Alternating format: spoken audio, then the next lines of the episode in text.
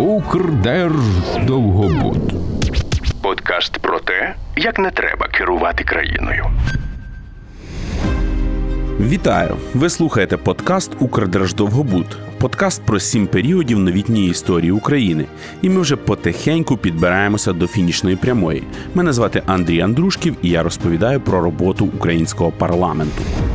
Мене звати Олег Савичук, і від мене ви почуєте, чим займався кабінет міністрів. Мене звати Назар Заболотний, і я вам розповім про українських президентів. Сьогодні в нас на черзі Петро Порошенко, так званий сивочолий гетьман. Але давайте спершу пригадаємо, що було перед періодом президентства Порошенка. Вибори 2012 року сформували Верховну Раду, до якої входили 5 політичних партій, 185 депутатів було в партії регіонів, і з ними синхронно голосували 32 представники комуністичної партії. Це фактично було їхнє останнє скликання під куполом Верховної Ради. Опозиція складалася з трьох політичних сил. Першою і найбільшою була об'єднана опозиція під керівництвом Арсенія Яценюка. Також була партія Удар Віталія Кличка і ще 37 депутатів Всеукраїнського об'єднання Свобода. Опозиція була максимально на той момент беззубою. Нічого зробити в стінах Верховної Ради вони не могли. Періодично українське телебачення показувало нам якісь бійки, але політичної дискусії нав'язати українські опозиціонери до революції гідності партії регіонів і комуністам так і не спробували жодного разу. Але все змінило революція гідності, майдан, величезний спротив громадян України свавіллю влади і беззаконня, яке чинила партія регіонів, силовики і президент Янукович. І все це вилилося в те, що на момент е, завершення революції гідності, на момент е, втечі Януковича, Верховна Рада фактично переформатувалася. Від партії регіонів відокремилася так звана група економічний розвиток. Це 19 народних депутатів, які обиралися по одномандатних мажоритарних округах. Але в момент перемоги революції гідності вони зрозуміли, що з регіоналами, до яких немає довіри в суспільстві, їм вже не по дорозі. І таким чином була сформована нова коаліція Європейський вибір. Туди е, входили звісно, всеукраїнське об'єднання Батьківщина, Удар, Всеукраїнське об'єднання Свобода і. Більшістю керував е, Олександр Валентинович Турчинов. Він був спікером парламенту, і оскільки президент Янукович втік до Ростова в легендарній своїй втечі, то Олександр Валентинович виконував також повноваження і президента України. Це давало дуже дуже широкі можливості для пана Турчинова, саме використовуючи інструменти, такі як силовики, контролюючі органи, різні формальні неформальні впливи, він міг знаходити голоси у Верховній Раді, яка ще вчора була далеко не проукраїнською і далеко не проєвропейською. А в період між е, березнем 2014 року і е, жовтнем 2014 року Верховна Рада ще встигла поухвалювати дуже багато важливих законів, які є а е, чинними до сьогодні, б впливатимуть ще на життя українців на багато багато років наперед. Знаєте, нахрапом просто брав, ламав, е, і ну, багато людей відчували, яка ситуація в країні. Прем'єр-міністром в цей момент стає керівник так званої об'єднаної опозиції Арсеній Яценюк, який буквально перед цим зі сльозами на очах коларах Верховної Ради радісно зустрічав новину про те, що Юлію Тимошенко звільнили такі з колонії. І під крики Юля! Юля! дуже радісно сприймав цю новину. Новоутворений уряд назвали урядом Комікадзе, хоча ніхто із міністрів так і не сів на літак і не потопив американський корабель.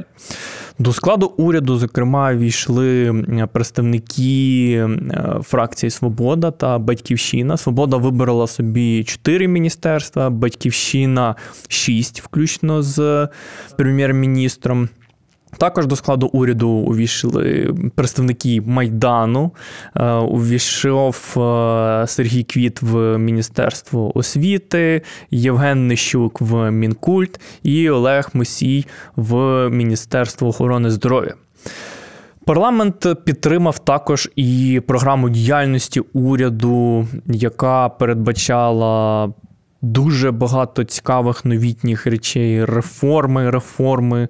По-перше, прозорі державні закупівлі, по-друге, ухвалені угоди про асоціацію. Третє, звичайно ж, це забезпечення територіальної цілісності України, реформувати правоохоронні органи і на кінець ухвалити так бажаний всіма закон про люстрацію.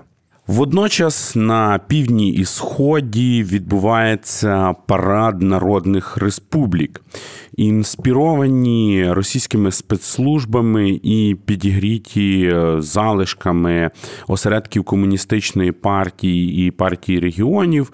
Громадяни України спільно з російською агентурою починають створювати на прообраз е, майдану свої такі осередки спротиву державній владі на сході і півдні, і все це набуває дуже дуже загрозливих е, масштабів.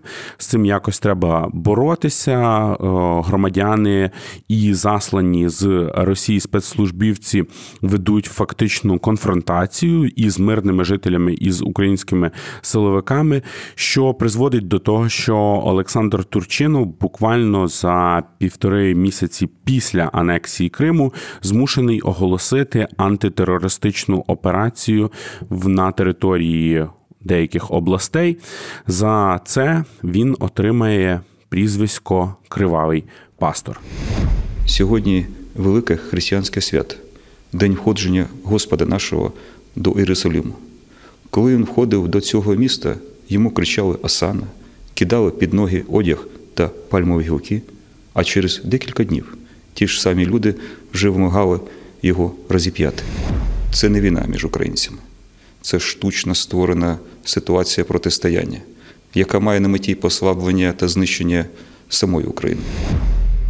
Разом з першими боями війни, яка триватиме до сьогодні, відбувалися інші процеси. Звичайно, що найважливішим з них був підготовка до президентських виборів, які мали відбутися через те, що Янукович втік з країни.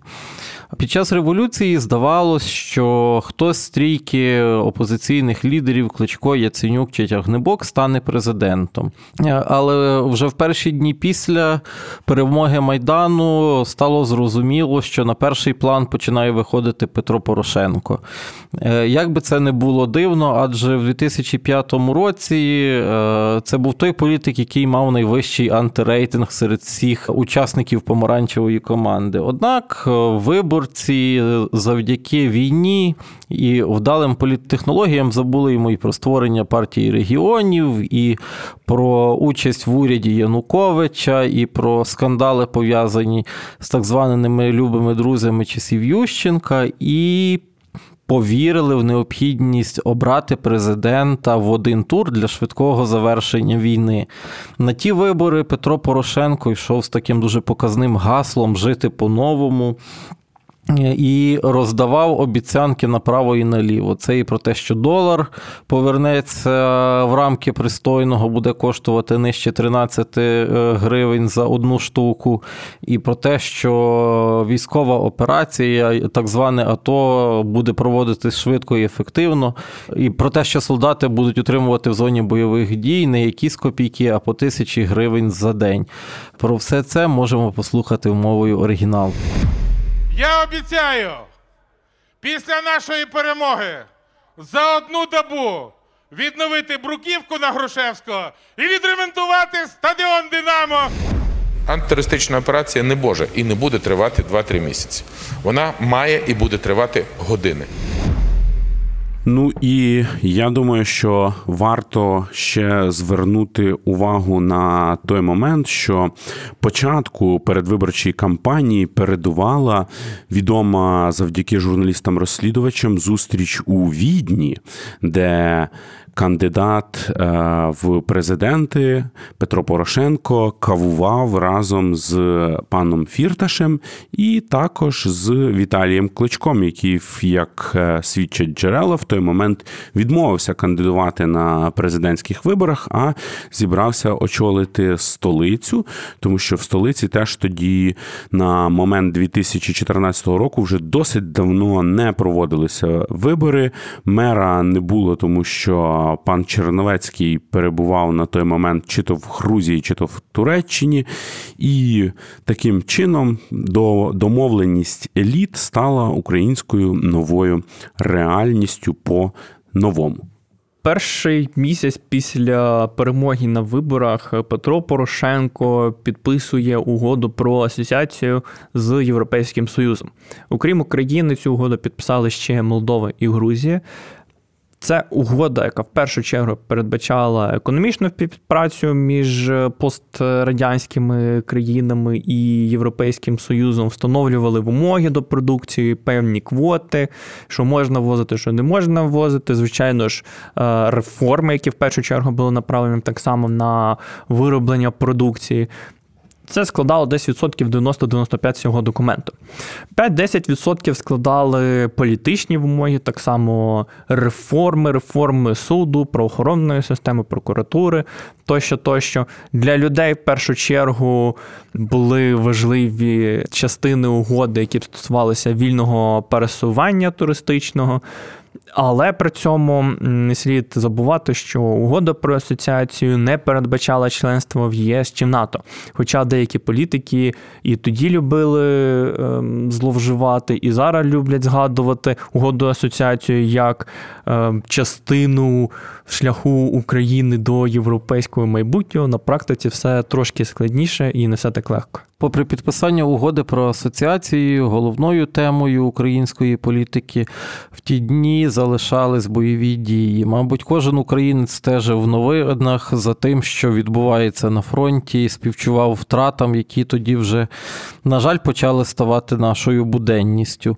Прийшовши до влади, Петро Порошенко оголосив одностороннє перемир'я з російськими окупаційними військами, яких ще тоді називали терористами, бойовиками.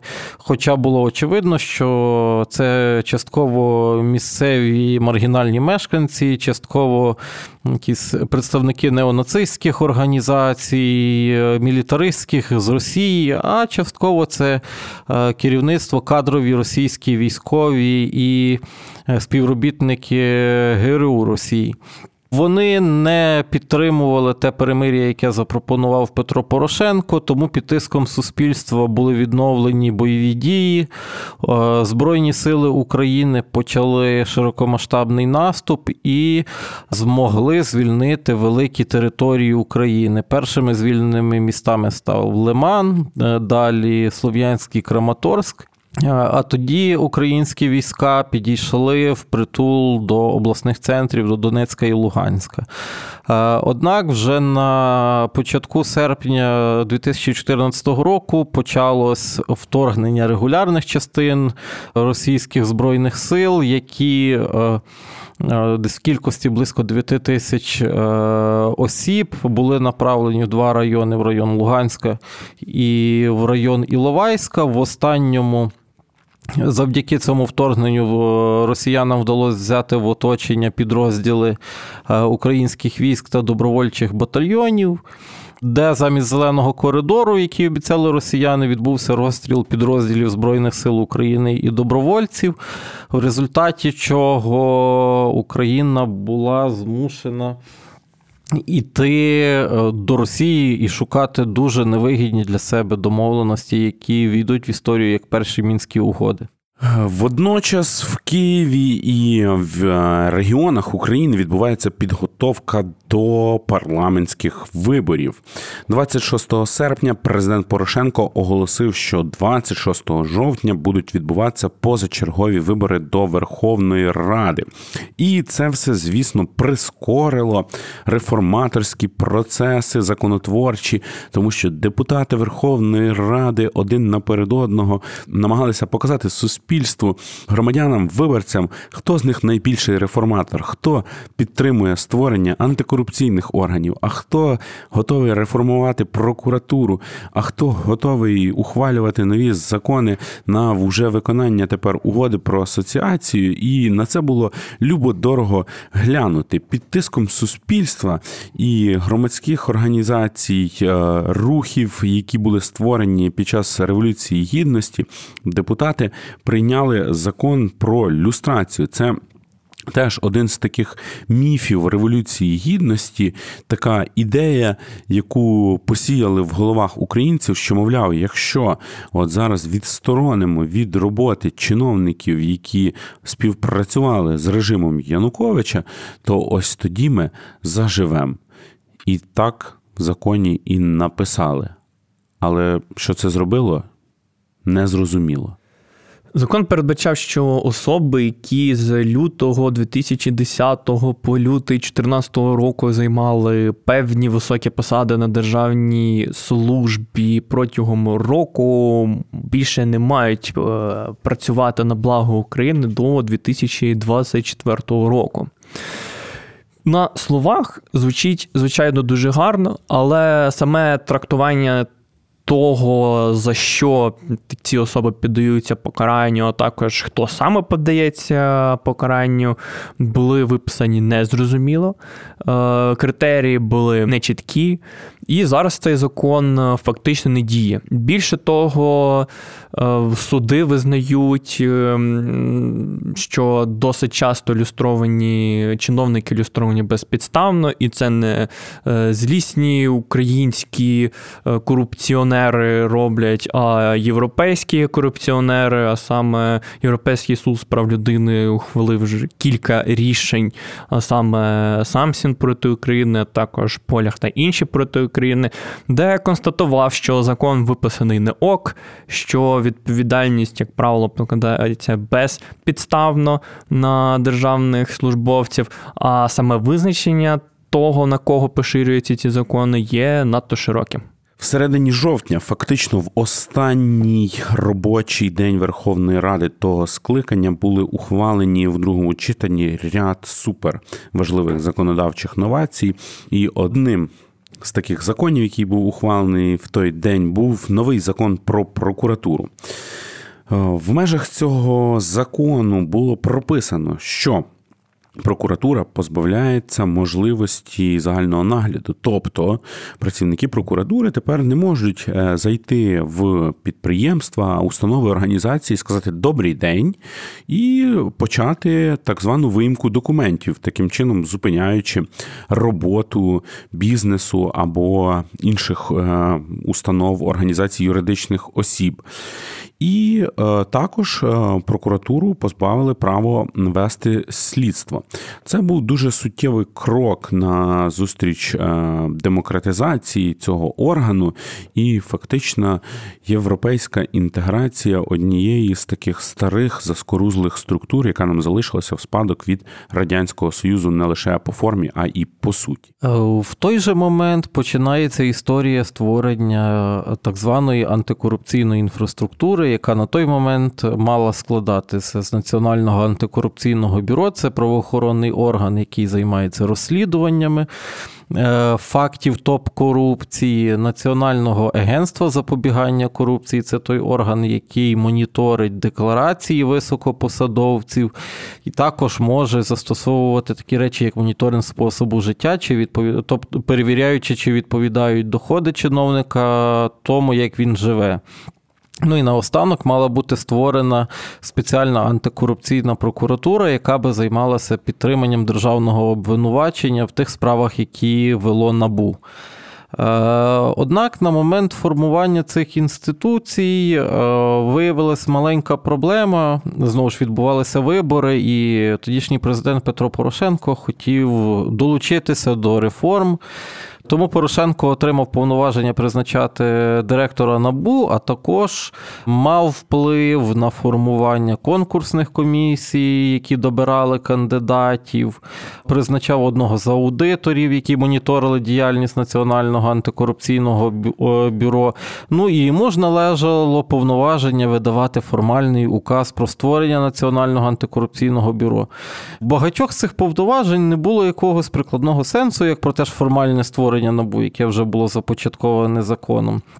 Е, але в тому, е, в таких повноваженнях була політична цінність передвиборча, тому вони були надані президенту і так само частково е, надані Верховній Раді. Однак ні президент, ні Верховна Рада не можуть мати тих повноважень, які не передбачені Конституцією, тому через 6 чи 7 років це призведе до рішень Конституційного суду, які визнають очевидне, що президент і Верховна Рада не можуть мати тих повноважень, які прямо не передбачені в українському основному законі. Тому в цю всю антикорупційну інфраструктуру на самому початку її створення була закладена така бомба сповільненої дії. Вибори до Верховної Ради позачергові 2014 року відбувалися за змішаною системою, хоч і багато політичних акторів, зокрема і президент Порошенко, ще під час своєї передвиборчої кампанії, а потім, уже вступивши на посаду, обіцяли реформу виборчого законодавства, перехід до пропорційної системи з відкритими регіональними списками. На ділі цього не сталося. Вибори відбувалися за змішаною системою. Половину нар нардепів виборці обирали за списками партій, а половину на одномандатних мажоритарних округах. Через те, що частина території країни була окупована в Криму на території Донецької Луганської областей. Е, не можна було провести вибори, тому замість 225 депутатів по мажоритарних округах були обрані 198. Але також були навіть смішні речі пов'язані з тим, як були нарізані округи на території Донецької і Луганської областей. Наприклад, для того, щоб обратися на території Донецької області для одного з кандидатів, тоді вистачило трошки менше ніж півтори тисячі голосів. Так до Верховної Ради востаннє потрапив пан Звягільський. На парламентських виборах позачергових ем, партій, які підтримували Євромайдан, чомусь вирішили не кандидувати спільним фронтом, а розбилися на різні колони, як це буває традиційно для українців і для українських політиків. Кандидувала партія імені Петра Порошенка, Вона так і називалася Блок Петра Порошенка. Окремо йшов Народний фронт, це партія, яку очолив Арсеній Яценюк, і до цієї партії в перших рядах входили так звані камікадзе з його уряду, всеукраїнське об'єднання Батьківщина, список якого тоді очолювала ні, ні, ні, не Юлія Тимошенко, а хто? Правильно Надія Савченко, перебуваючи в російській тюрмі, змогла приєднатися до списку всеукраїнського об'єднання Батьківщина. Також великий радикал української політики Олег Ляшко вирішив таки привести в стіни Верховної Ради цілу свою політичну партію і переважно агітацію свою вів шляхом виїзду в зону проведення антитерористичної операції, записуючи там різноманітні відеоролики в красиво е, скроєній формі. І також у виборчих перегонах брала участь е, об'єднання самопоміч, яке було створене на основі партії, яка була присутня на той момент лише у е, місцевому самоврядуванні, оскільки до е, її чільних представників, відомих на той момент суспільству загальнонаціонального, можна віднести тільки Андрія Садового, який на той момент був мером Львова. Окрім всеукраїнського об'єднання Батьківщина в українській топ-політиці, ось ці інші чотири політичні партії на момент проведення виборів ем, ну, не входили. До до виборчої кампанії про них ніхто не знав е, в багатьох областях України, що не завадило цим п'яти політичним силам набрати достатню кількість голосів для того, щоб сформувати коаліцію, в якої була конституційна більшість. Завдяки мажоритарному складнику найбільше депутатів було в блоку Петра Порошенка. Хоча за партійними списками виграв тоді вибори Народний фронт, радикальна партія і Всеукраїнське об'єднання Батьківщина разом з самопоміччю мали всього 72 мандати. Але також в парламенті була присутня політична партія Опозиційний блок. Це поліцила створена на ґрунті на гумусі партії регіонів. Також частина депутатів, обраних по одномандатних мажоритарних округах, створили ряд депутатських груп, які ще зіграють свою роль в цій Верховній Раді буквально вже за кілька років. Нова Верховна Рада означає новий уряд. Прем'єром стає молодий і перспективний політик Арсеній Яценюк. До складу його уряду входять також молоді і перспективні міністри, які вже були в попередньому уряді Арсенія Яценюка, а саме міністр освіти Сергій Квіт, а також міністр внутрішніх справ Арсен Аваков. Міністерство культури очолює В'ячеслав Короленко, і власне цей уряд започаткував практику залучення іноземців до роботи на українську державу. Так, Міністерство економіки очолив Айварас Абрумавичус, а Міністерство охорони здоров'я Олександр Квіташвілі. В складі уряду з'явилося нове, досить цікаве міністерство інформаційної політики, яке, начебто, мало протидіяти російській інформаційній агресії. В завданнях уряду був написаний захист інформаційного суверенітету країни, зокрема з питань поширення суспільно важливої інформації.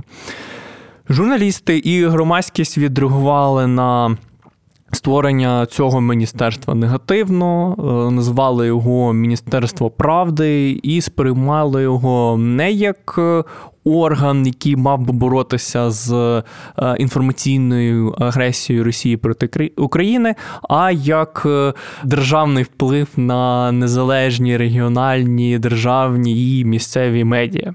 Мало того, міністерство очолює колишній менеджер з п'ятого каналу Петра Порошенка Юрій Стець. Разом з створенням уряду Верховна Рада береться до своєї основної роботи до проведення реформ в країні. Одним із перших рішень, які потрапили на розгляд Верховної Ради, була е, зміна повноважень РНБО, е, де секретар РНБО, яким на той момент був Олександр Турчинов, Отримував повноваження дуже схожі на віце-президента країни, хоча таких він би не мав. Ну, наприклад, в період між засіданнями РНБО секретар РНБО контролює і координує діяльність органів сектору безпеки і оборони. Це всіх від Збройних сил до СБУ і до Міністерства внутрішніх справ і Національної поліції, яка буде створена трішечки пізніше.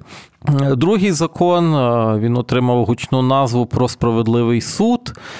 Насправді ж це було внесення змін до закону про судоустрій та статус суддів, який би мав зробити українську судову систему трішечки кращою, трішечки більш людяною і більш е, справедливою. Ці закони були прийняті, але вони не привели ні тоді, ні сьогодні до серйозних змін. Ну, варто сказати, що наступну велику редакцію закон про судоустрій і статус суддів зазнає десь через е, два роки, коли буде, будуть вносити зміни до Конституції щодо судоустрою. Тому е, та реформа буде знесена, практично не започаткувавшись. В ті ж е, дні, а ми зараз е, історично знаходимося на початку 2015 року. Парламент ухвалює закон про децентралізацію. Якщо ви пригадуєте перші випуски подкасту Укрдерждовгобуд, ми там багато розповідали про те, як центральна влада впливала на життя міст і регіонів через е, вертикаль обласних державних адміністрацій і районних державних адміністрацій, як тиснула на громадян освітян, працівників публічної сфери. Так от, все це надоїло всім. І тому владу в країні вирішили децентралізовувати. Таким чином було ухвалено закон про децентралізацію, і в публічному просторі, в українському нормативно-правовому полі, вперше з'явилося таке вже зараз звичне поняття як об'єднана територіальна громада. Також в законі йшлося про передачу в міста, громади, селища, повноважень утримувати, розбудовувати місцеву інфраструктуру, школи дитячі садки, е, опікуватися закладами культури і ремонтувати місцеві дороги. Але з обов'язками також передали на низовий рівень е, значно більшу частку податку доходи на фізичних осіб, єдиного соціального внеску, податки на пальне і багато багато іншого. Тобто е, держава подумала і передала і повноваження, і фінанси на їхнє здійснення. У підсумку у бюджетах більшості громад ці податки починають становити більше половини доходів. Про те, чи вони їх використовують ефективно чи неефективно, про це все ви можете глянути в аналітичних публікаціях на сайті Центру спільних дій. Але Децентралізація, яку запустили в 2015 році, була зроблена в дуже дивний спосіб, тому що системні зміни, особливо якщо вони первинно прошиті в основному законі країни, їх треба також і системно запускати. Спочатку треба виносити зміни до конституції, потім напрацьовувати урядові стратегії, урядові політики, а потім уже ухвалювати закони, а потім знову урядові підзаконні акти на їхнє виконання. Е, оскільки не було згоди з приводу того, як має виглядати децентралізація української влади, прописана в Конституції.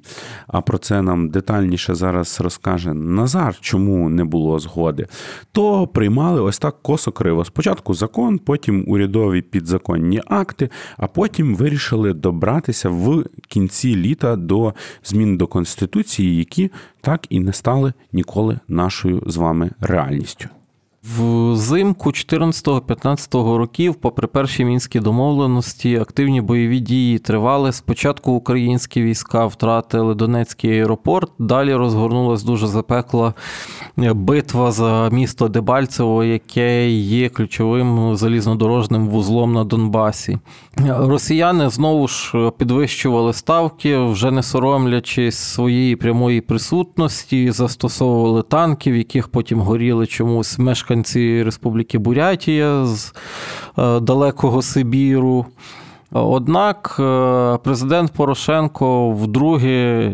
Чи сам йде, чи вимушений іти на укладення мінських домовленостей номер 2 які за участю канцлерки Німеччини Ангели Меркель і тодішнього президента Франції Оланда укладаються, вони передбачають, що Україна має е, надати так звані особливості місцевого самоврядування для окупованих районів, погодитись на вибори на тих територіях. А в обмін на це нам має бути повернутий контроль над кордоном і мають бути виведені іноземні війська. Е, однак нічого з цього не виконується з боку Росії і її маріонеток. Натомість е, Росія тисне на Україну, як і наші західні партнери в той момент, щоб Україна почала імплементувати мінські домовленості і внесив цей особливий статус Донбасу в українську конституцію. Звичайно ж, українське суспільство вже достатньо зріле, щоб розуміти, що це буде крапкою на українській новітній державності, тому виникає великий протестний рух, е, з'являється політична опозиція проти цього рішення. Тому приймати конститу... тому приймати зміни до Конституції стає дуже важко. Е, однак Петро Порошенко намагається піти на хитрість, е, він не закриває весняну сесію парламенту. І призначає позачергове засідання е, на останній день її роботи в самому кінці серпня 2015 року, де мало бути попереднє схвалення змін до Конституції. А через кілька днів вже на новій сесії Верховної Ради мало бути е, остаточне внесення змін. Однак е, стається доволі великий мітинг, сутички. Під час сутичок один з учасників кидає бойову гранату в бік нацгвардійців, гине троє е, бійців Національної гвардії України. Ну і тоді вже всі політичні еліти побачили, очевидно, що ці зміни до Конституції згадкою про особливий статус прийняти неможливо. В подальшому е, Петро Порошенко і Конституційний суд шукають спосіб е, і не виходити з розгляду цих е, змін до Конституції, але водночас їх не приймати до кінця. А вже новий президент Володимир Зеленський двічі буде намагатися вносити ці ж самі зміни тільки без особливого статусу але і без особливого успіху.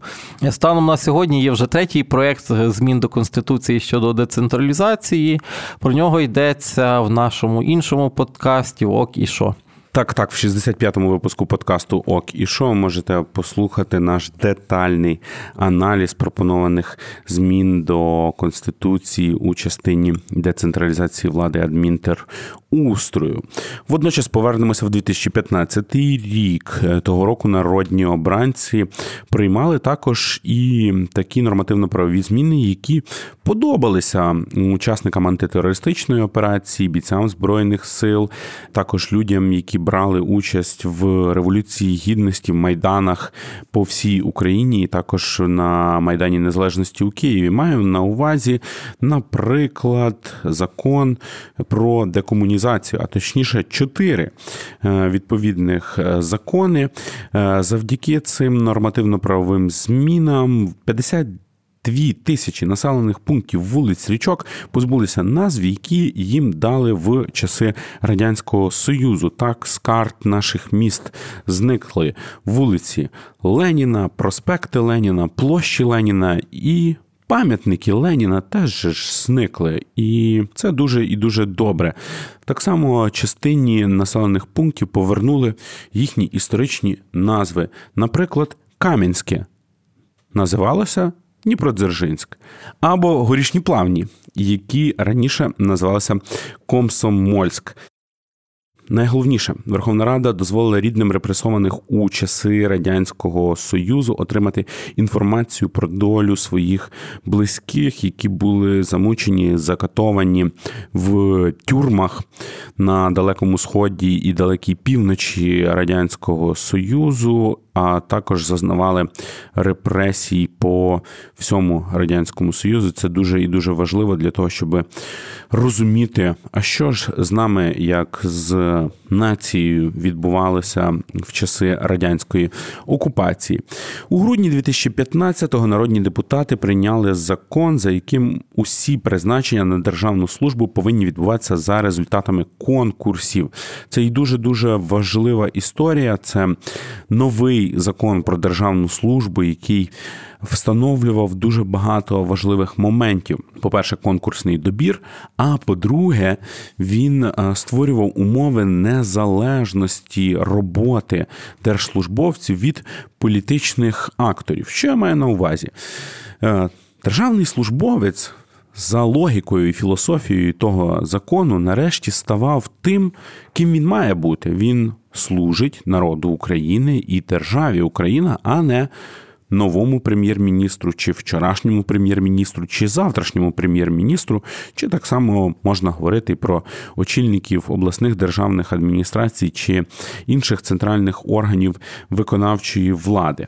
Водночас з імплементацією закону почали вилізати різні проблеми. Політики почали втручатися в процес добору чиновників категорії А, і там був дуже суттєвий слід. Він просте відстежувався, коли журналісти почали розкопувати результати цих конкурсів. Виявилося, що, наприклад, кандидат, який набрав найбільше балів, і якого комісія рекомендувала на призначення головою Миколаївської обласної державної адміністрації, мав на увазі Олексія Савченка, він чомусь навіть грамотно не зміг написати кілька десятків слів на одному листочку А4, і потім, попри те, що був призначений, продовжив. Цю свою славну традицію плутання фактів, смислів вже на посаді голови Миколаївської ОДА. Будь-яка знахідка, а ця саме знахідка, вона каже про те, що може Миколаїв ще раз доведе, що це історичне місто, і взагалі те, що відбувалося у нас, це не просто там з тих часів, коли був і Конан, про якого згадував Арнольд Шварценеггер з нашим диким садом. От. А ще й багато-багато того, що ми можемо показати світу. Це вже саме час відбувається досить е, важливий для української економіки, в принципі, української історії випадок. А саме починається подія, знана як банкопад.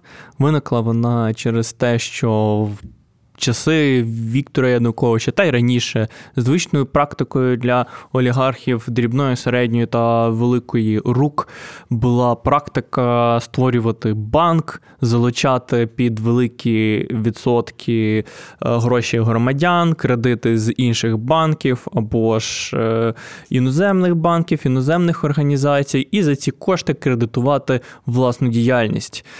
Як наслідок, е, замість того, щоб повертати, взяти на самого себе кредит, як правило, всі е, забивали, е, гроші раптово зникали, але це вже була проблема не власника банку, а держави. Це бахнуло в один момент восени 2014 року коли за рік, можна трошки більше, зникло спочатку 54 банки, а до 2017 року ще близько 50. Теоретично це не мало б дуже сильно вдарити по пересічному громадянину, оскільки існує така інституція, як фонд гарантування вкладів фізичних осіб. І в разі, якщо бахає якийсь банк, вона має повернути вкладнику не більше 200 тисяч е, гривень. Але гроші в е, фонді гарантування закінчилися вже на другому бахнутому банку. Як наслідок, е, Нацбанку лишалося або рефінансувати банки, які були вже без коштів, або ж займатися їхньою ліквідацією. Одним із таких банків був Приватбанк, е, банк одного відомого дніпровського бізнесмена з іудейським е, корінням. Але це був занадто великий банк для того, щоб просто закрити на нього очі і про нього забути. Україна вирішила його націоналізувати і вклала в його порятунок 155 мільярдів гривень. Ще досі лишається дуже багато питань стосовно того, чи могли органи влади України ухвалювати таке рішення. Окружний адміністративний суд міста Києва сказав, що ні, і вирішив скасувати е, націоналізацію. Це рішення оскаржили. Наразі апеляція розглядає це рішення, але чекає рішення Конституційного суду на інший закон, який вже ухвалили за нової влади Володимира Зеленського, так званий антиколомойський закон, який заборонив ухвалювати рішення стосовно незаконності націоналізації Приватбанку. З коаліцією Верховній Раді теж були суттєві проблеми. Такий е, подібний до банкопаду відбувався коаліція ПАД. Періодично не вистачало голосів. А чому не вистачало голосів? Бо дві базові фракції, маю на увазі е, блок Петра Порошенка і Народний фронт, чомусь вирішили, що для формування політичних позицій там законопроєктів чи правок в законопроєкти, їм не потрібні ще три інші члени коаліції. Маю на увазі об'єднання Батьківщина, радикальна партія Олега Ляшка і об'єднання Самопоміч. І е, це все призводило до того, що коаліція вже в кінці осені 2015 року почала дуже зі скрипом працювати. Про це, наприклад, говорить ось так Юлія Тимошенко. А консолідація політиків, е, знаєте, це як ртуть, це така досить умовна річ, тому що вона складається з конкуренції, яка є природньою, і е, останніми хвилинами перед розстрілом, яка теж на сьогоднішній день, на жаль, є природньою. Але коаліція це внутрішня робота самої Верховної Ради. А є ще виконавча влада, якій коаліція делегує свої повноваження, має на увазі кабінет міністрів. І от депутати Верховної Ради наприкінці 2015 року почали збирати підписи за відставку прем'єр-міністра Арсенія Яценюка. Зараз Шановні слухачі подкасту Укрдерждовгобуд, сконцентруйтеся і зрозумійте одну дуже важливу річ, що відбувається. Коаліція не оголошує про розпуск. Коаліція починає збирати підписи про відставку свого же прем'єр-міністра. Хто пам'ятає, той е, пам'ятає рекламу, яка була на вулицях Києва, на під'їздах до Києва, всі ці ганебні візуальні рішення з текстом Біжи, кролику, біжи, і також різні публікації, які дозволяли собі е, партійці з блоку Петра Порошенка. Маю зараз в своїй голові перед очима е, картинку, яку свого часу опублікував тодішній голова фракції БПП Юрій Луценко, теж з кроликом, який біжить в країну чудес і манить за собою Алісу. На початку 2016 року з коаліції почали виходити радикальна партія Олега Ляшка, потім вийшла Батьківщина, потім самопоміч. І в коаліції мало би залишитися менше, ніж 225 депутатів. Але тут включається Печерська алгебра. Печерська алгебра це коли 2 плюс 2 дорівнює 5, або 6, або 7, або 3, в залежності від того, як вирішать на вулиці Банковій.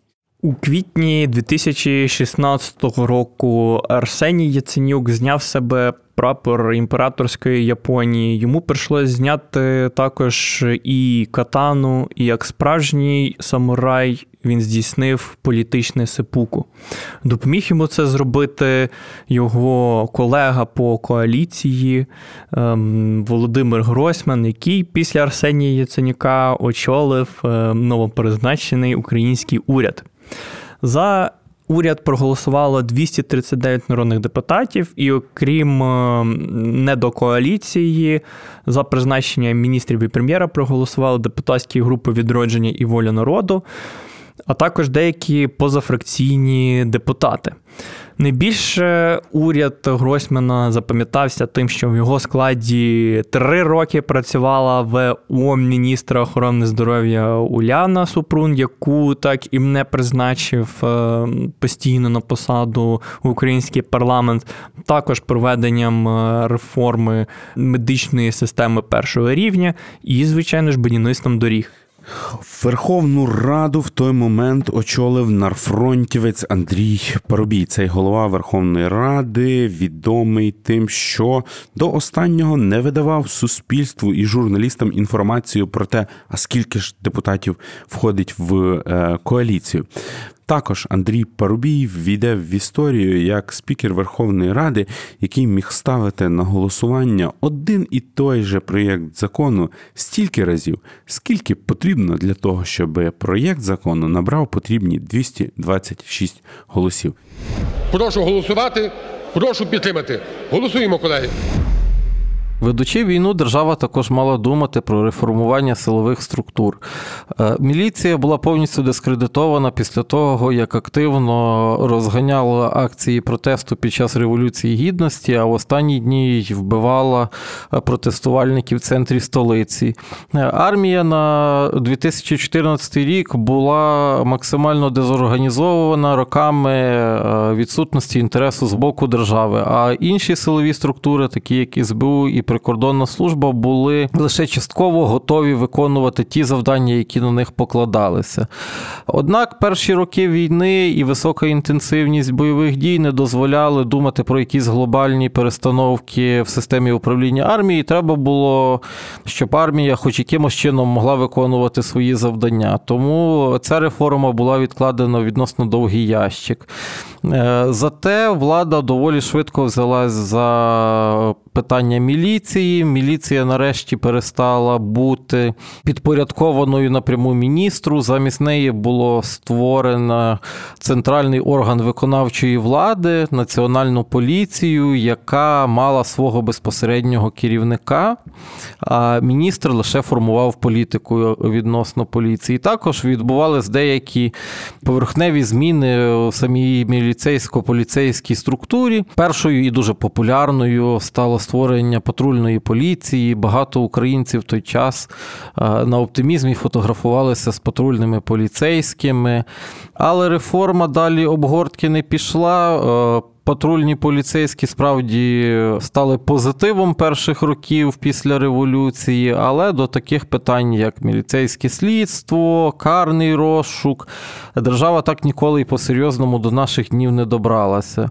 Службою безпеки було все ще банальніше, хоча величезний відсоток е, спецслужбістів в Криму на Донбасі перейшли на бік ворога. Держава чомусь не вважала за потрібне реформувати як саму структуру управління, так і ті департаменти, які є в СБУ. Тому.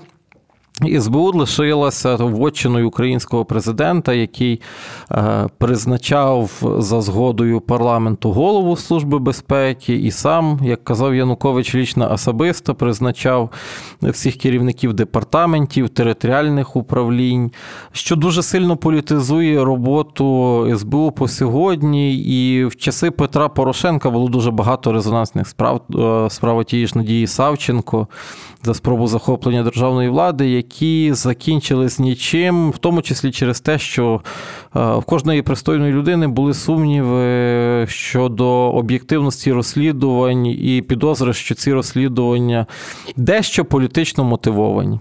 В травні того ж таки 2016 року Верховна Рада проголосувала за призначення генеральним прокурором Юрія Луценка, який на той момент був головою фракції Блок Петра Порошенка в Українській Верховній Раді. Якщо колись е, хтось з українських чи, можливо, іноземних кінематографістів зніме фільм про ті кілька днів роботи Української Верховної Ради, то це буде епохальний блокбастер, в якому буде зміщена структура часу, події, які в ньому будуть відбуватися, будуть дуже цікаво розміщені по днях і секундах, тому що для того, щоб призначити генеральним прокурором Юрія Луценка, треба було змінити закон про Генеральну прокуратуру. А для того, щоб закон вступив в силу, треба, щоб цей закон підписав голова Верховної Ради, а потім щоб його підписав президент, а потім щоб він був надрукований в газеті Голос України. І виявилося в момент призначення Юрія Луценка, що свіжий номер випуску Голос України чомусь був надрукований ще до моменту того, як депутати Верховній Раді натиснули потрібну кількість кнопок. Ось так в часи Петра Порошенка можна було е, маніпулювати не лише складом коаліції, але також і структурами часу і простору. Е, далі, е, того ж таки 2016 року були ухвалені зміни до Конституції щодо судоустрою і правосуддя. Це був такий серйозний тривалий конституційний процес. В рамках цих змін е, прокуратуру остаточно позбавили повноважень вести слідство. А щодо судової гілки влади, то е, Верховна Рада до моменту ухвалення змін до конституції змінила частину скандалених суддів. Пам'ятаємо всі ці присутності в Верховній Раді, наприклад, судді Царевич та інших суддів, яких викликали так би мовити, на килим і розказували їм вчорашні опозиційні, а тепер вже провладні депутати, що ай-яй-яй, так не можна чинити правосуддя. І використовували депутати Верховної Ради е, давно вже призабутий, але все ще працюючий інструмент, який українській владі подарував Віктор Андрійович Ющенко. Якщо хочеш когось звільнити, але не можеш звільнити, то що треба зробити? Правильно скасувати указ про призначення. Але українські судді, виявляється, дуже добре в своїй більшості знають право і звернулися куди правильно в суди і попросили поновити їх на посаду. І частина з тих суддів, кого звільняли ось рішенням про скасування указу про призначення, вони працюють і до сьогоднішнього дня вершать правосуддя іменем народу України і отримують заробітну плату. Що черговий раз е, наштовхує нас з вами, шановні слухачі подкасту Укрдерждовгобуд, про те, що якщо хочемо впроваджувати в державі системні зміни, то їх треба якось продумувати і обдумувати, щоб вони були вмонтовані в правову систему держави, а не були якимось причепним вагончиком, тому що такий вагончик завжди можна відчепити знову ж таки правовими інструментами. Зміни до конституції 2016 року на папері допомогли заснувати новий орган Вищу раду правосуддя. Цей орган отримав право звільняти і рекомендувати для призначення суддів. Але Знову ж таки, в деталях завжди криється диявол. В цей орган привели членів дискредитованої Вищої ради юстиції, яка чомусь в часи Віктора Федоровича Януковича не могла собі давати раду з тими суддями, які забували, що таке право, що таке права людини і що таке основоположні речі для кожної демократичної держави. Е, типовою для України проблемою є незбалансованість в енергетиці, і крім залежності від російського газу, окупація частин Донеччини і Луганщини породила ще й кризу з роботою теплових електростанцій. Адже 100% антрациту, який використовується на багатьох теплоелектростанціях видобувалося саме на окупованих територіях. І тоді Україна втратила доступ до них. Відповідно, здавалося, що ми не зможемо отримувати вугілля з тих територій, але не все так просто. В середині літа 2014 року ми побачили, що паралельно з війною відбувається непогана торгівля між окупованими територіями і рештою країни, яка, звичайно ж, грала на руку окупантам. Це отримало таку дивну назву підконтрольні підприємства на непідконтрольних територіях. Здавалося б, Оксиморон, наче там е, заводи СКМ чи шахти ДТЕКу, це якісь фортеці, які отримують підрозділи Збройних сил, але Збройних сил, звичайно ж, там не було. Ці підприємства цілком собі контролювалися окупантами які були зацікавлені в співпраці з українською владою, бо це ринок збуту і це гроші на війну.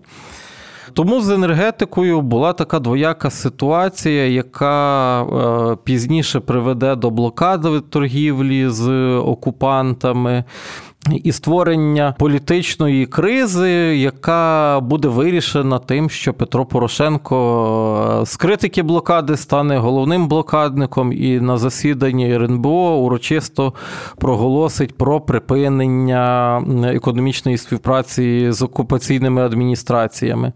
Також в той же час виникла така схема, відома як Роттердам Плюс, дехто її чомусь називає системою визначення ціни на електроенергію, в яку входить вартість вугілля.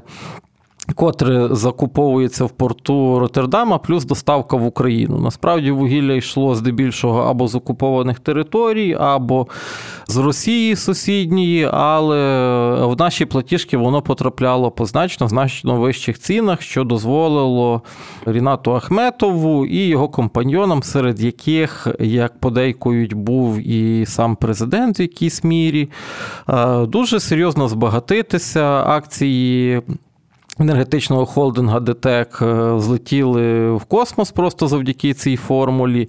Ну і ще досі тривають дискусії, чи е, має бути притягнутий до відповідальності склад НКРЄКП, який приймав участь е, в створенні цієї формули, міністри енергетики тих часів і багато інших топ-посадовців України.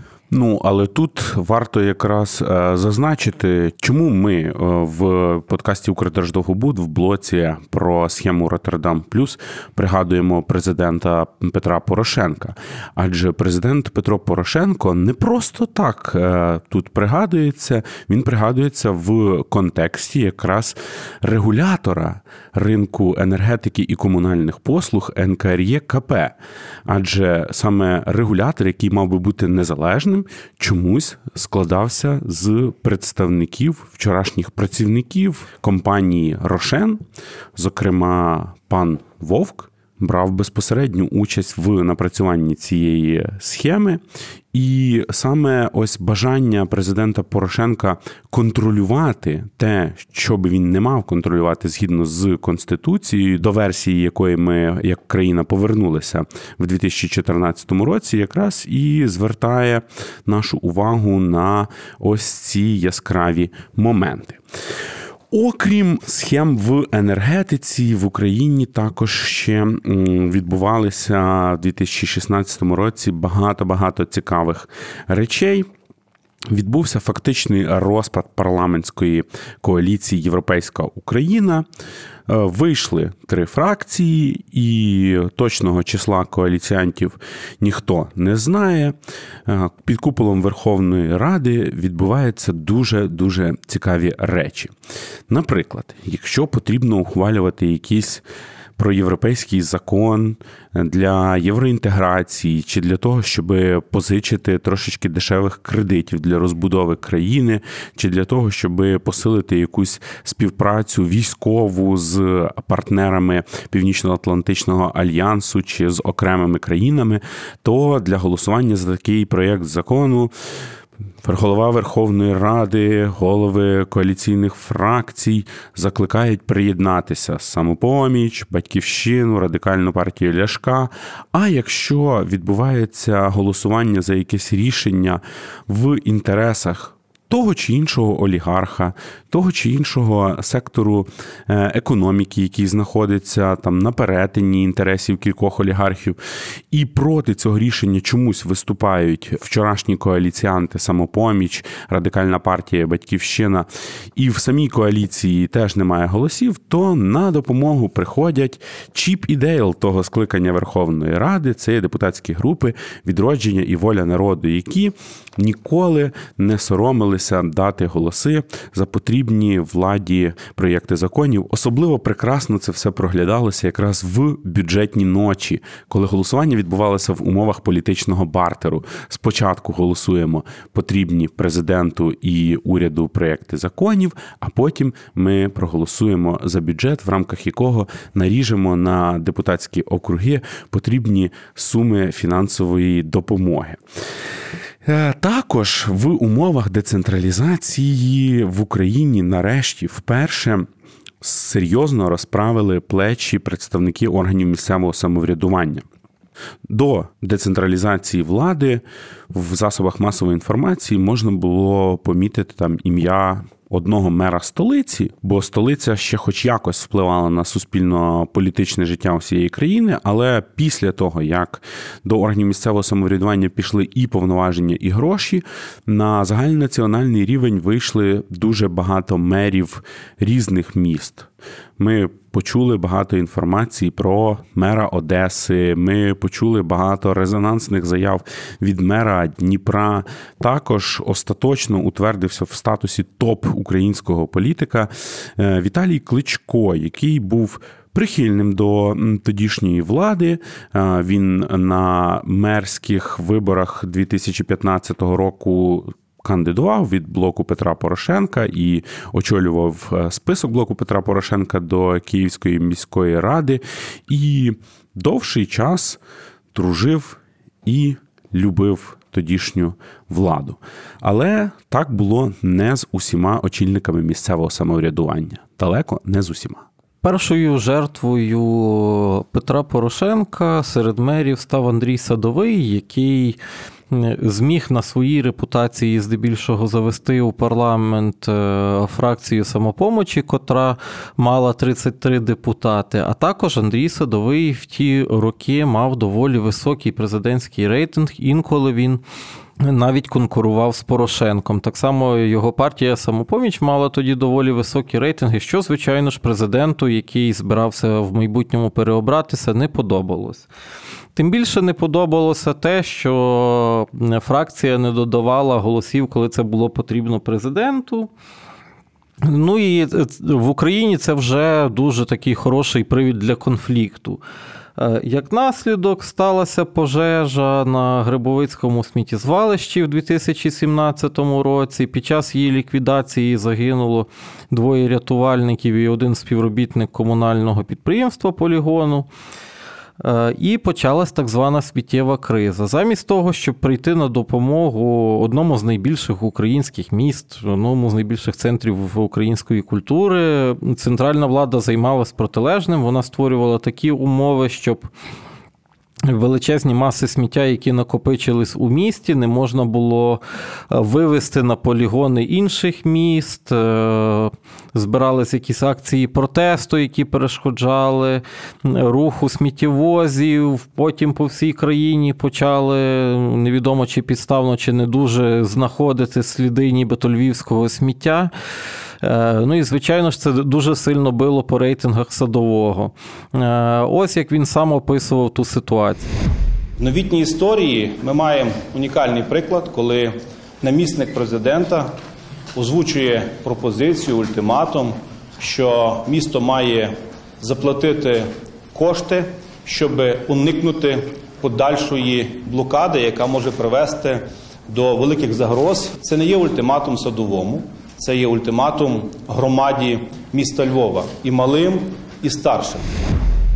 Таким чином, український маленький Париж мало не став українським маленьким Неаполем, і тут ще варто зауважити, що не останню роль у сміттєвій кризі зіграв тодішній очільник Львівської обласної державної адміністрації Олег Синютка, якого призначив Петро Порошенко, який е, на території у Львівській області, замість того, щоб слідкувати за впровадженням державних політик, представляти позицію уряду і намагатися прискорювати галузеві реформи, які по всіх галузях в той момент впроваджувалися охороні здоров'я в освіті, в багатьох багатьох інших питаннях, чомусь пріоритетним завданням визначив для себе саме показати пану садовому, де його місце і його сміттю. Разом з боротьбою з внутрішніми ворогами Петро Порошенко інколи згадував і про ворога зовнішнього. Так, влітку 17-го року було прийнято доволі резонансне на той момент рішення про блокування російських соціальних мереж ВКонтакті, однокласники е, поштового сервісу Яндекс і багатьох інших е, додатків російського виробництва чи тих, що перебувають під російським контролем.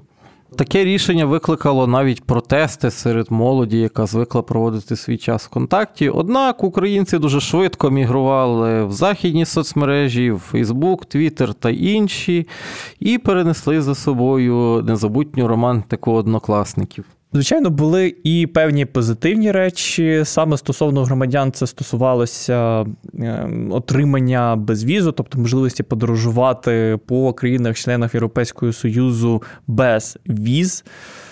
Президент вирішив зробити з цього навіть певне шоу. Під адміністрацією президента встановили табло, яке рахувало дні до отримання безвізу. Натомість українські політики, українська влада, народні депутати і уряд мали ухвалити зміни до законодавства. Навіть за великого бажання ухвалити відповідні зміни було досить важко, і це займало тривалий час. А коли в тебе ще й немає бажання, то зміни не вносяться. В принципі, це саме відбувалося і в Україні. Досить тривалий час. Україна мала великі проблеми з. Впровадженням тих стандартів, які мала обов'язок е, встановити. Але Петро Порошенко, як президент, перебував в екстазі, і можемо зараз почути його думку з цього приводу. І сьогодні ми з вами зібралися, щоб разом виконати справжню оду радості з нагоди отримання законного та реального права і можливості безвізових подорожей українців до Європейського Союзу. Навколо нас чудове літо. А відчуття, я не знаю, як вас, неначе дивне і передноворічне. Менше чотирьох годин залишилося до того моменту, як годинник проб'є 12-ту, і омріяний безвізовий режим українців до Європейського Союзу стартує. У 2017 році економіка потрошки починає оклигувати від е, тих проблем, які були до цього, ем, а саме після втрати великої кількості підприємств на окупованих територіях, після банкопаду, водночас е, у прем'єр-міністра Володимира Гройсмана просипаються політичні апетити. Він так само хоче залишитися у владі, він так само хоче цю владу, і тому утворюється хештег, утворюється мем уряд Гройсмана, де показуються результати роботи уряду на е, своїх посадах, і таким чином намагається Володимир Гройсман, також його міністр, здобути певні електоральні бали. Восени 2017 року в адміністрації президента починається підготовка до переобрання Петра Порошенка на другий термін. Тому в жовтні 2017 року Верховна Рада приймає законопроект, яким нарешті визнає очевидне, що Росія окупувала частину Донецької і Луганської областей. Ці території стають е, офіційно окупованими територіями. Російські війська називаються російськими окупаційними військами. Е, тобто правове поле приводиться у відповідність до реальності. Е, цьому рішенню передувала тривала політична боротьба між президентом Порошенком, який довго не хотів йти на цей крок, і опозицією в особі здебільшого самопомочі і е, часто радикальної партії Ляшка, які вимагали назвати речі своїми іменами. Далі, вже наступного року, відбувається інша знакова подія. Під час проходу нашими катерами Керченської протоки росіяни нападають, захоплюють е, наші катери і їхній персонал. А президент Порошенко готується не то дати відповідь на дії Росії, не то спробувати знайти собі політичні вигоди з цього інциденту перед майбутніми виборами. А для того, щоб зібрати ці дивіденти, йому необхідно оголосити в Україні воєнний стан. На думку багатьох експертів, е, введення воєнного стану на два місяці було необхідне для того, щоб відсунути початок виборчої кампанії таким чином, щоб день голосування припадав на літо, коли чиновники ще на роботі, а пересічні громадяни з приватного сектору вже на відпочинку. Ну і звичайно ж, це збільшує імовірність перемоги для влади, для якої адмінресурс і чиновники це завжди е, два таких механізми, без яких вибори майже неможливі. Але Верховна Рада не погоджується. В результаті воєнний стан запроваджується лише на один місяць і тільки в десяти прикордонних з Росією областях. Тут варто наперед сказати, що за цей місяць не було зроблено абсолютно нічого, а воєнний стан був е, такою сучасною бутафорією. Яка не мала жодного практичного сенсу. Давайте разом послухаємо, як про ті часи згадує Оксана Сироїд. Якщо ви пригадуєте, це вже було під кінець каденції Порошенка, коли він е, хотів ввести воєнний стан на всій території України на два місяці, так угу. напевно, з мрією посунути вибори. Парламент не дав. Парламент сказав Дзузьки, 10 областей прикордонних і на один місяць. Президент Порошенко тоді хляпав дверима, ображався, то страшне, то було просто страшне. От як просто як панення вередливе зманіжене, розумієте?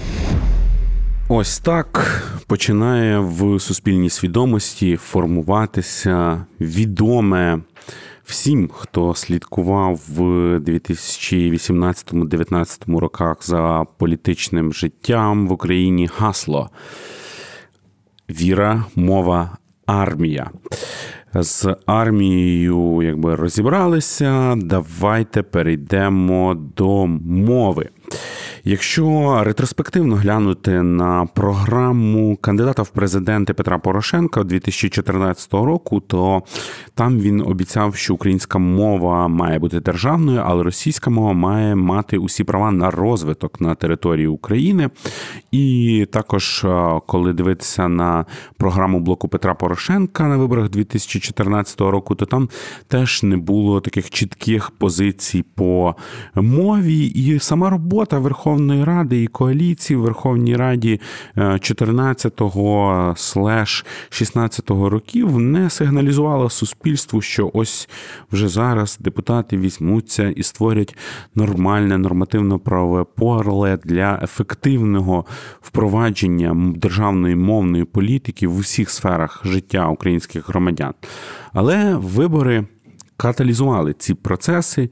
І ось уже влітку 2017 року народні депутати з блоку Петра Порошенка вирішили доєднатися до тих ініціатив, які стартували в середовищах інших політичних партій, зокрема фракції об'єднання самопоміч, і таким чином вирішили дати старт розробці і обговоренню суспільному нового закону про забезпечення функціонування української мови як державної. Його ухвалять аж вже в 2019 році. І третя частина президентської стратегії Віра. Вона пов'язана з наданням е, православній церкві України, яка мала утворитися в результаті злиття Київського патріархату і автокефальної православної церкви воєдино е, Томосу про автокефалію. Він би давав українській церкві визнання в системі православних церков світу е, на чолі з візантійським патріархом. І фактично урівнював би всіх православних України і тих, які є прихильниками московської редакції православ'я, і ті, які бачать себе православними українських церков. Е, в формальних правах, адже російські наративи дуже часто повторювали тезу про те, що Українська православна церква є неканонічною різними способами, але тут треба віддати Петру Порошенку належне. Йому вдалося добитися отримання Томосу про автокефалію, створити православну церкву України, яка зараз активно розвивається. Е, однак, е, як це дуже часто з ним бувало, Петро Олексійович не міг знайти здорової межі для свого піару, і тому перед виборами поїхав з Томостуром по всій країні. Давайте пригадаємо, як це було. Це перемога України і поразка Росії, можливо, не менше, може і більш важлива, ніж перемога на фронті. Але на виборах е, не допоміг ні Томас Тур, ні е, протиставлення себе з Путіном. В першому турі Петрові Порошенку вдалося набрати 16% і буквально заповзти у другий тур. Е, куди разом з ним вийшов Володимир Зеленський. Але армія, мова, віра не допомогли. Петро Порошенко програв вибори, набравши лише близько чверті голосів всіх виборців, які прийшли на дільниці. Новим президентом став Володимир Зеленський, але Петро Порошенко наостанок і його прихильники породили легендарний український мем про 25%. Ось так закінчилася каденція п'ятого президента України Петра Порошенка. Це такий період суспільно-політичної турбулентності, великі надії після революції гідності покладало суспільство на те, що влада нарешті почне працювати системно, гілки влади не будуть залазити одна на одну. Уряд буде розробляти і впроваджувати державні політики в інтересах громадян. Глава держави зосередиться на безпеці, обороні, міжнародній політиці і не буде контролювати кожного голову РДА, голову ОДА і впхати свої руки в кожну сферу державної політики, але цього всього не сталося. Старі еліти чомусь не зрозуміли зміну часів, і саме цей вердикт дали їм українські виборці вже весною і влітку 2019 року. Що з цього всього вийшло? Як зміна самого складу еліт під куполом Верховної Ради на вулиці Банковій в будівлі Кабінету міністрів впливатиме на суспільно-політичне життя і на життя і добробут громадян. Тобто на нас з вами про це все ми поговоримо в останньому випуску подкасту Укрдерждовгобуд вже дуже скоро. А наразі дякуємо нашій редакторці Марії Очеретяні, яка підготувала матеріали до цього випуску. Дякуємо Андрієві Іздрику, який це все змонтував, і дякуємо вам, що слухаєте і поширюєте. Якщо вам дуже сподобалося, то поширте цей випуск в соціальних мережах. Якщо вам дуже і дуже і дуже сподобалося, станьте нашим патроном, патроном центру спільних дій на Патреоні. Почуємося вже скоро.